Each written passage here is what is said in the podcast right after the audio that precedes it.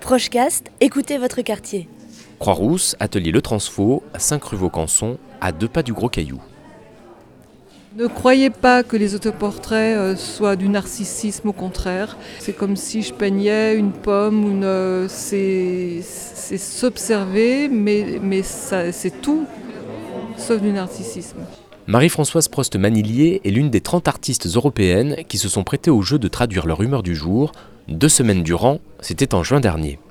Le premier jour, ça correspondait à, un mail que j'ai reçu de quelqu'un qui avait vécu le, le tremblement de terre de Katmandou, qui avait construit beaucoup d'écoles dans la région. Ces écoles ont été détruites. Et donc il faisait un appel. à- donc cet œil-là, c'est une personne qui a, été prise dans ce tremblement de terre.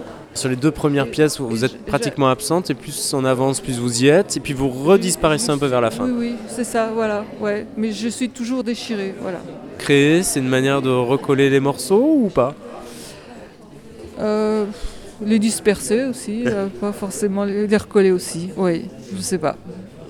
Mais en tous les cas, c'est toujours faire part euh, de la préoccupation du jour, de la préoccupation des informations, enfin de, de, de- de l'actualité. Sur l'un des photomontages de Marie-Françoise Prost-Manillier, une araignée.